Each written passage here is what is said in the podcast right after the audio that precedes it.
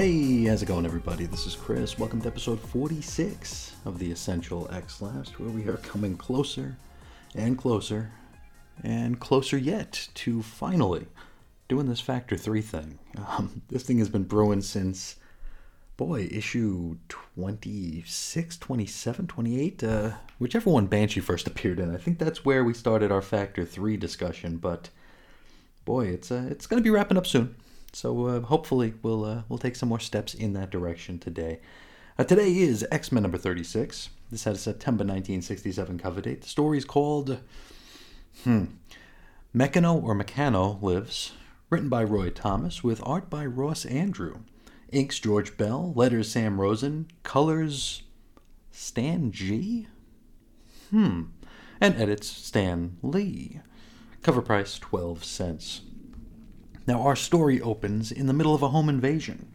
We've got a pair of robbers who have picked the wrong house to try and rob, as they somehow make it through the very, very tight defenses of Professor Xavier's School for Gifted Youngsters and find themselves being leapt upon by the bouncing barefoot beast.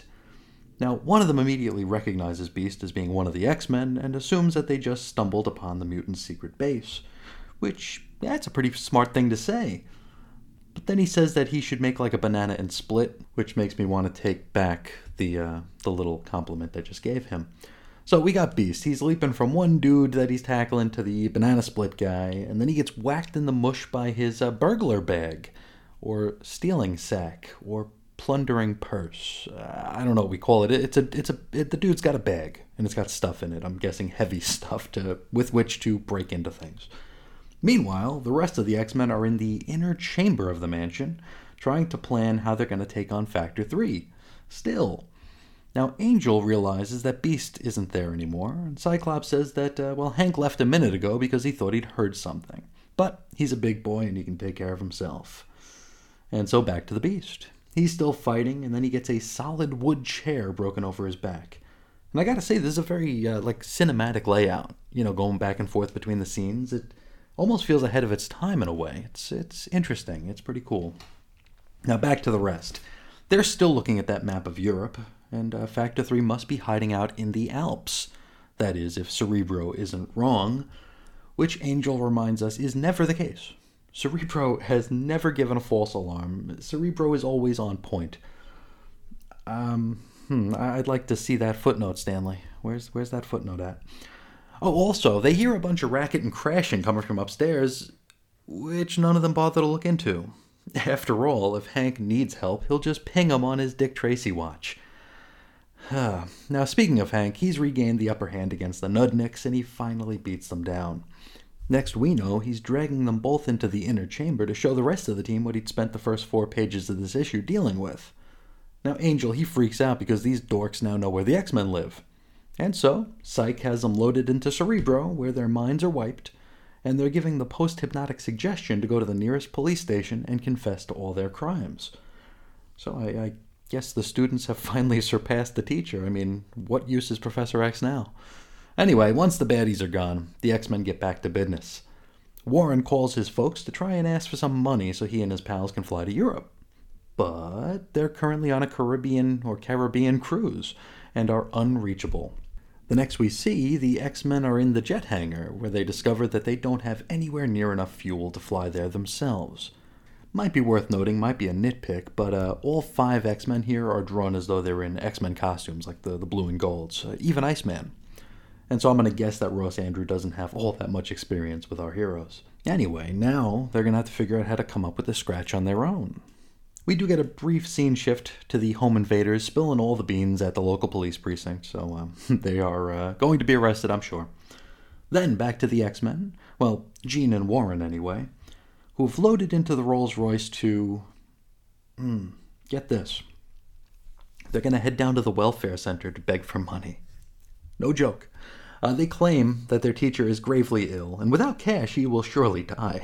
Now, the civil servant says that she would love to help, but gonna have to be some things have to sort out first, uh, such as contacting the kid's parents. To which Warren stammers a bit about his folks being away on a lavish cruise, which I'm sure doesn't garner all that much in the way of sympathy here at the welfare office. The lady says that they're gonna have to wait until his parents get back then. There's just nothing else they can do about it. And so, Jean and Warren pout their way back to the rolls and drive away in full view of the welfare office staff and a gaggle of folks who must be applying for welfare. Um, and they are rather displeased that the kids uh, looks like they tried to grift them, you know. Oh, and it's worth noting, it was suggested by one of our heroes that they just cash in the rolls. But everything's under Xavier's name, so they can't do it legally. So next we know the X-Men decide to get jobs. They're to have to earn the money. Scott, Jean, and Warren decide to try and get gigs at a local construction site. Bobby and Hank have another idea, and so they break away. We'll catch up with them later. Our first group, they sneak into an outhouse or something in order to change into costume before presenting themselves to the site foreman. They ask him for a job, and he's all, hey, show me what you got. And so Jean teleports to the top of some rigging and telekinetically raises a bunch of beams into position. Scott then loads onto Warren's shoulders and is flown up to the top of the rigging where he uses his deadly cursed optic blasts to rivet the beams into place. The foreman's impressed. But before he can officially put them on payroll, he's gonna have to see their union cards. Rutro, well, obviously our heroes don't have those, and they ask the fella to make an exception. But thing of it is, his hands are tied. He's not to have his site picketed on. He needs to do things the right way. He does say he can try and fast track their union membership, but it'll take a few days at least.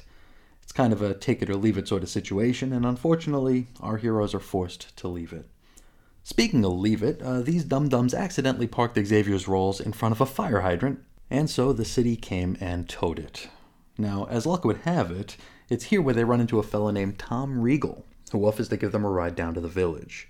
On the drive over, one of the X Men spots a heavy box in Tom's back seat, which our new pal is very, very cagey about. Once down at the village here, we see what Bobby and Hank were up to. They're uh, putting on a circus performance of sorts, juggling bowling pins and whatnot. And a crowd has formed, and the people seem to be digging it. Bobby and Hank are hoping to cash in on the looky loos as soon as the act is done. Now, Scott, Warren, and Jean, they get out of Regal's punch buggy and they watch their pals do their thing. At the very same time, Tom Regal himself sneaks away with that heavy box. Next, we know he's atop the Washington Square arch wearing the Mekano or Mekano costume. He vows to destroy the new memorial library, but first he would like to thank his pals, the X Men, for putting on such a wonderful diversion. Uh oh. So Beast and Iceman realize they've just been implicated in this mishegas and proceed to head for the hills. Unfortunately, Bobby ice slides right into a mob of policemen which seems stupid, but perhaps on brand. I don't know. He's cuffed and strapped to a metal railing, and Bobby tries to ice his way out, but he's too weak. Though he is still strong enough to maintain his icy form, so I don't know. Hank catches up to Mekano, Mekano, and after some trash talk gets socked in the gut, which puts him down hard. It looks like Mekano, Mekano's armor has an exoskeleton of sorts, which makes him stronger. Next, we follow Mekano, Mekano, into the library where he proceeds to knock over some bookcases like a real badass. Scott and Warren rush into the place, but are stopped by a pair of officers who still believe the X Men are part of this. And so Jean pops in and uh, really, really doesn't assuage their concerns here much by uh, she TKs the officers at a panel and also swipes their guns. And I mean, nothing says innocent like that, right? Anyway, Angel lunges at Mekano, Mekano, and gets punched in the face for his troubles. Cyclops then fires a warning shot with his deadly cursed eyes. Mekano Mekano responds by hurling a bookcase in Slim's direction, which takes him off the board long enough for our baddie to make his exit. Scott and Warren eventually shake it off and give chase up to the library's audiovisual center. Inside, Mekano Mekano is tearing up all sorts of electronic equipment. When confronted this time, he hurls a microfiche machine at Cyclops, who reveals a whole new use for his deadly, cursed optic blasts. It's ridiculous. Uh, let me explain.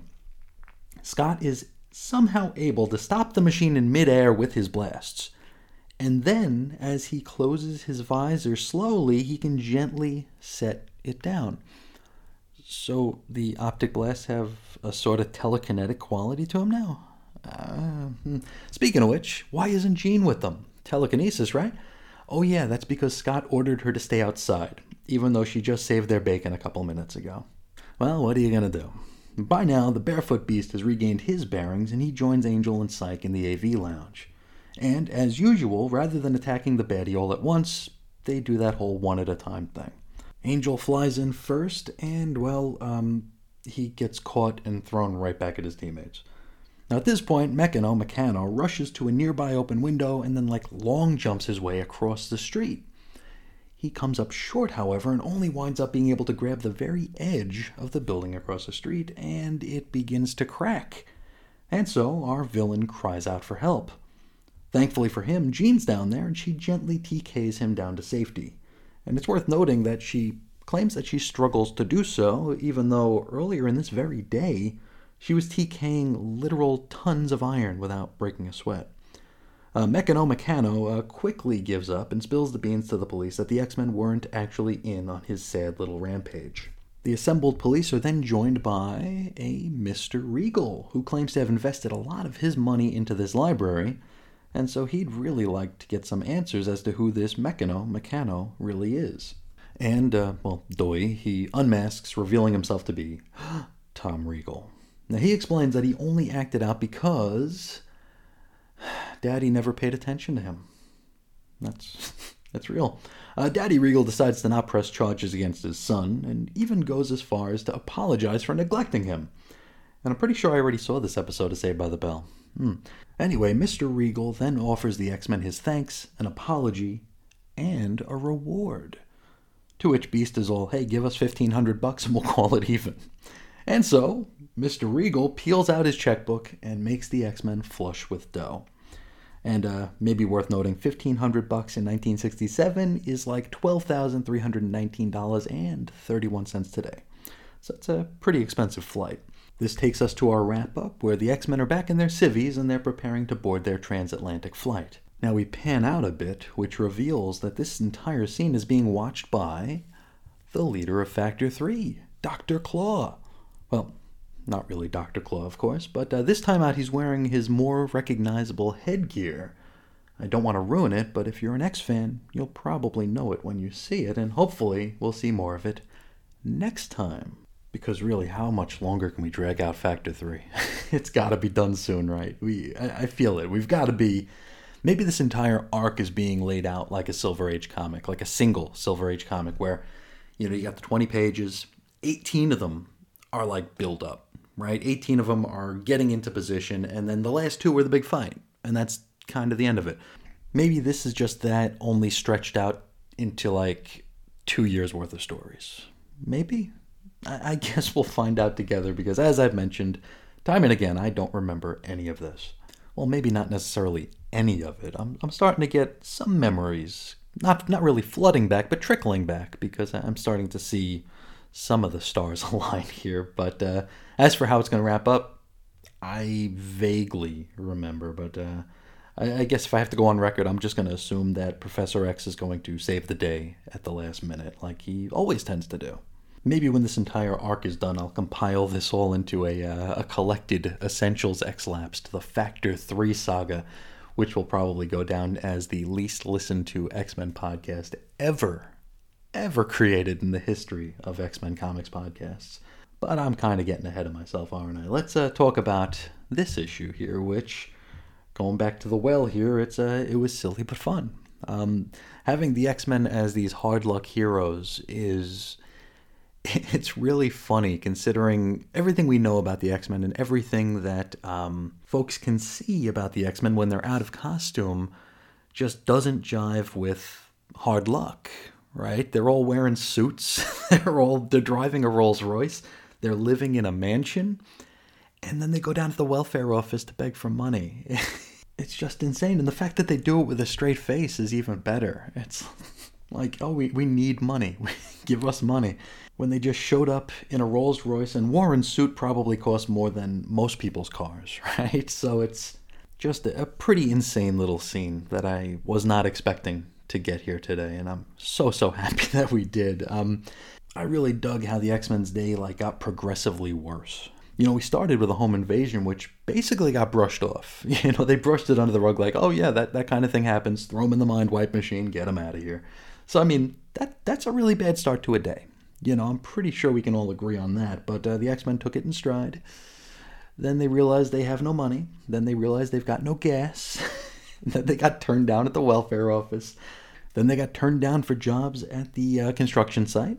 Then their car got towed. Then they caught a ride with an insane kid who was trying to get back at his father by burning down a library. Then they get implicated in the entire Mishegas because, well, that crazy kid who wanted to burn down a library said that they were his accomplices. Part of me thinks if, like, Factor 3 just stopped messing around with anything, just sat back and bided their time, the X Men probably wouldn't be around that much longer anyway. Another day or two like this, they're either going to wind up in jail, evicted from the mansion, or dead. So, I mean, Factor 3 really just needs to sit back and wait it out. Anyway, let's look at our villain here, uh, the Dread Mekano, or Mekano, if you rather. This is his only appearance. I'm actually shocked that he was never brought back. I feel like uh, creators like to dig into the obscure and, and pull up pull back characters who didn't really appear all that often. And uh, well, this fella he he only appeared this one issue. I guess there was a next issue blurb last issue with a picture of him in it, but this is his only story ever. So I guess he uh, straightened up and flew right from this point on, uh, having reconciled with Papa Regal. He's uh, back to uh, walking the straight and narrow. So that's a that's a good thing. That's it's you, we don't see that happy ending all that often in these books, but uh, I'm still fairly shocked that he's never made a comeback, never made another appearance. Good guy, bad guy, in costume, out of costume. Feels like the uh, the sort of character who'd be ripe for a post 2000s reimagining, you know, and he'd probably be presented as a never having matured from the first time we saw him, so he'd still have daddy issues. they would only just be amplified a little bit more. Uh, maybe it's a good thing we haven't seen him. maybe it's good to leave little Tom Regal in the past. And uh, I guess we could use this episode as his fake ass comics history since, well, we just covered his entire comics history right here and now. I tell you, that really makes my job easy. Um, let's talk art. Uh, Ross Andru, not a name we see here very often, but I really liked it. It was nice, clean comics work. Uh, there was a little snafu with Bobby in a blue and gold outfit early on, but other than that, I really don't have any complaints. I, I really liked the way this issue looked. Overall, if you're looking for like a one off downtime issue with the X Men back in the Silver Age, check this one out. I think you'll get something out of it. This was a, a lot of fun to check out something that could be read, you know, in a vacuum on its own or as part of the Factor 3 uh, overarching storyline. Anyway, that's the story. Let's hop into the mutant mailbox where we've got some uh, semi contentious missives from the frantic ones. Uh, let's start with Paul in Illinois. Now, he enjoyed X Men number 32, except for the stupid Satan Saints bit. Now, if you remember that episode and that issue, um, Satan Saints were a motorcycle club that uh, busted into the Coffee a Go Go with absolutely no plan. Plan A was bust in. Plan B was, I don't know, nothing. They, they would like drove into things. Now, Paul suggests that this only served to sensationalize the public's opinion on the world's greatest sport. I guess riding motorcycles is the world's greatest sport. He laments the fact that, quote, harassment of cyclists is currently in. He also calls out the fact that these bikers were clearly riding BMW motorcycles, but referred to them as hogs or Harleys. Now, Stan replies with an actually, and he claims that among the bikers he knows, the term hog has become something of a generic term to describe all bikes. And I'm guessing this probably is coming from Roy Thomas, who, as we know, does not appreciate being corrected ever. I figure Stan would usually take something like this in stride, probably even thanking the letter hack for giving him an education on something he is not aware of. But not Rascally Roy. He will never, ever admit fault. Uh, Stan also cites the fact that Peter Parker currently rides a motorcycle as proof that Marvel was not looking at harassing the biker sport or lifestyle. Next up, Don in Oklahoma has a correction. Jean's power should not be called telekinesis, but rather it should be called psychokinesis. Don references page 12 of Brad Steiger's book, or Steiger's book, ESP Your Sixth Sense.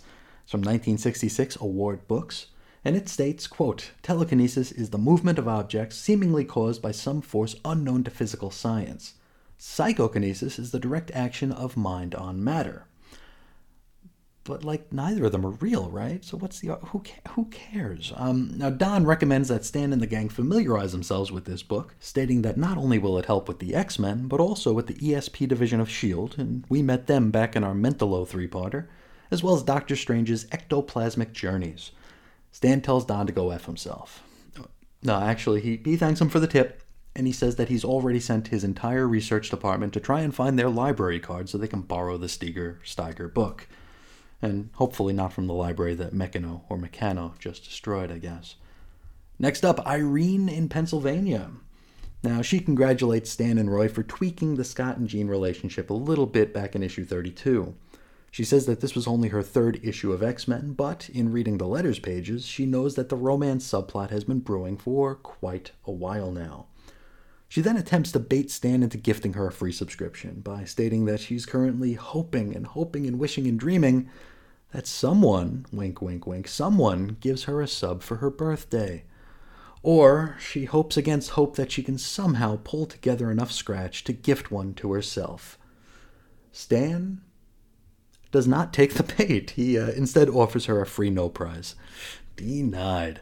Uh, she also asks who draws the covers to X Men, and Stan attributes those to Wondrous Werner. Next is Craig in Seattle, who loved Amazing Spider Man number 50. He says that Jazzy John Romita and Stan G knocked it out of the park. Well, who the hell is Stan G? I guess we can go out on a limb and guess that's Stan Goldberg, who must have done some coloring here despite not ever getting any of the credit. At least, not yet. Uh, Craig says that X Men number 33 was also great. He says that Werner and Stan G knocked it out of the park as well. He thought the way that Roy dealt with and dispatched the Juggernaut was inspired, and he liked how it kept the Factor 3 subplot cooking. Stan thanks him on behalf of Roy, who's probably still in the corner kicking puppies over being called out for referring to a BMW bike as a hog. Next up, we got Stuart in Alabama, who's writing in looking for a job at Marvel uh, as a continuity cop. Now, he claims to have over 2,000 comics in his collection. Most of them are Marvels, and uh, that, that's a lot of books for the long ago, isn't it? He also claims to have been a recipient of a No Prize, which I Tell you what, didn't happen in these letters pages, but uh, I don't see any reason not to believe him. Finally, he says he's been creating files about all the Marvels he's read in order to keep everything straight. By golly, he knows more about Mary Marvel than Honest Irv. Get to the point, Stu. Um, well, he's writing in to address a letter from issue number 32, and it's the Magneto letter. If you recall, in it, a letter hack suggested that the Magneto who appeared in X Men number 1 was the very same Magneto who appeared in Strange Tales number 84. This is the Hunk Larkin circus freak version who got his magnetic powers basically the same way the Fantastic Four got their powers, and then he wound up exiled into space. So, um, Stu posits that the letter hack in question was actually right, despite the fact that Stan said no, they're two different people. Uh, Stu says yes, yes, in fact they were. And I think he just blew his chance at the continuity cop gig there. Um, now, he says that Hunk Larkin probably wound up on an intelligent planet after his exile into space, and then somehow returned to Earth to become the Magneto we all know and love. Stu then says that if Stan has any more questions about the books that he writes, to have Fabulous Flo get a hold of him and he'd be happy to help. I'm starting to think that Stu might be a time traveler from current year because he's kind of being a dick about this. Um, Stan replies by saying, Hey, you know what, pal? Go check your local phone directory to see how many people are listed with the name Magneto, which is to say, they ain't the same dude. They just happen to have the same name. Also, go F yourself. Next, we got James in Jersey. He says the X Men's costumes suck, which I, I, think Jean will be pretty sad to hear him say that. She, you know, she spent a lot of time cramming them into that little box. He wants uh, new threads for our heroes, and Stan says, "Hey, they're coming." And boy, talk about something of a monkey's paw wish, right? Uh, who, hands up, who's ready for Suspenders Angel? I, I know I am. Uh, we wrap up with Alex in Minnesota. Now, he loved seeing the Juggernaut in issue number 32, and he says it was so much better than corny villains like Cobalt Man and Warlock Knee Merlin. He wants to know a little bit more about the Blob. Is he still alive? Hmm. He says in past letters pages, Stan told a hack to keep an eye out in Marvel Superheroes number one for some more X Men material, but there was none there. And he also wants to know if there'll be an X Men annual next year, which is quickly becoming the let's get Jean back on the team and where are Bobby's booties of uh, this era of letters pages. Stan takes full blame for not having an X Men story in Marvel Superheroes number one, and he even offers Alex a no prize for pointing out his boner. Next up, we got the bullpen bulletins, and I actually had to look up a word in the uh, our little subheading here just to figure out how to say this thing. Um, and I think I got it. So uh, let's let's give it a go here. Um, bullpen bulletins, also known as a sagacious smattering of scuttlebutt scoops and space wasting small talk. And yes, I did spend like a full minute saying sagacious over and over and over again. And I, I still thought I was going to screw it up, but we got through it. Okay, item. Hey, you know those Spider Man and Fantastic Four weekly ABC series? Well, they're still coming. Not much more to say. Item. Um, Stan apologizes for goofing during his Brand Echh announcement. You see, he keeps calling the new book Brand Echh when it's actually called not Brand Echh. So, whoops. Item. You know those king size specials? Well, they're still coming. um, and you know how Stan keeps us on the hook by withholding what the uh, Spidey and FF special is going to be about?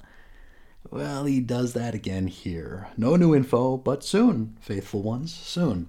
Our next item is full of did you knows. So, did you know that world famous philosopher Marshall McLuhan did a write up about Stanley back in his 1951 book, The Mechanical Bride? In it, McLuhan quoted a piece that Stan had written for Writer's Digest in 1947 called There's Money in Comics. In it, Stan says, quote, Don't write down to your readers. It is common knowledge that a large portion of comic magazine readers are adults, and the rest of the readers who may be kids are pretty sharp characters. They're used to seeing movies and listening to radio shows. A great deal of thought goes into every story, and there are plenty of gimmicks, subplots, human interest angles, and etc. And McLuhan mostly agrees, and he actually uses Stan's statement to discuss the merits and the definitions of things like high, medium, and lowbrow art and literature. I tell you, I want to try and dig that up somewhere. If I can find that, I will uh, share it here, as that sounds like a pretty interesting discussion that is still sort of relevant now. I think that could be a fun, fun thing to dive uh, deep into. Uh, did you know Roy Thomas just bought himself a pet ocelot and named it Gollum? Nerd. Uh, did you know that Groovy Gary, I'm guessing Friedrich, just sold about a zillion pop songs? Did you know Raymond Maurice, or Maurice, has just joined the bullpen and will be scripting Doctor Strange and will soon try his hand at Submariner? Those are the Did You Knows. Let's hop into Stan's soapbox. Now, this one's a little bit dicey. Stan comments that he's received a bunch of letters, probably a zillion or more, demanding that Marvel take a firm stand on current issues and events, including Vietnam, civil rights, and the increase of crime in America. Well, stately Stan, he deftly dodges taking a firm stance on anything here. Instead, he says that uh, he's sure most of the readers know where Marvel stands on the issues, which is to say, whatever you think is right, which is a very, very Stan Lee thing to say. He also says that it's his belief that Marvel's first duty is to entertain and not editorialize. He asks the readers to opine on whether or not Marvel ought to editorialize more, which I mean, could you imagine something like this in current year? Anyway, we won't we won't dive any deeper into that. Instead, let's hop into the Mighty Marvel checklist here. We're going to start with Not Brand Ugh, number three, which features the origins of the four Bush versions of Thor, Hulk, and Captain America. Sounds like a wild read. Um, Fantastic Four number 67 introduces him, you know, the other, other Warlock.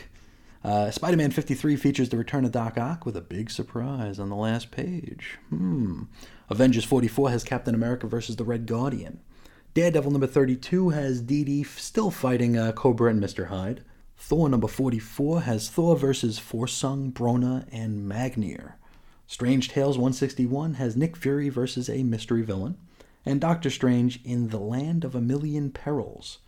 Suspense number 94 has Shellhead striking back against the Titanium Man, and Captain America vs. MODOK. Tales to Astonish number 96 has The Submariner in the Savage Land, and Hulk vs. the Hordes featuring the High Evolutionary. Sergeant Fury number 46 is a shell studded salute to the unsung heroes of war. Finally, we have our reprint corner with Collector's Item Classics 11, Fantasy Masterpieces 10, and Marvel Tales number 10 as well. Into the MMMS box where we got 26 newbies, including an Allen Milgrom of Huntington Woods, Michigan. And I'm pretty sure this is our Al Milgrom. Uh, he'd have been 17 or so right now, and he does hail from the Detroit area. So there you go.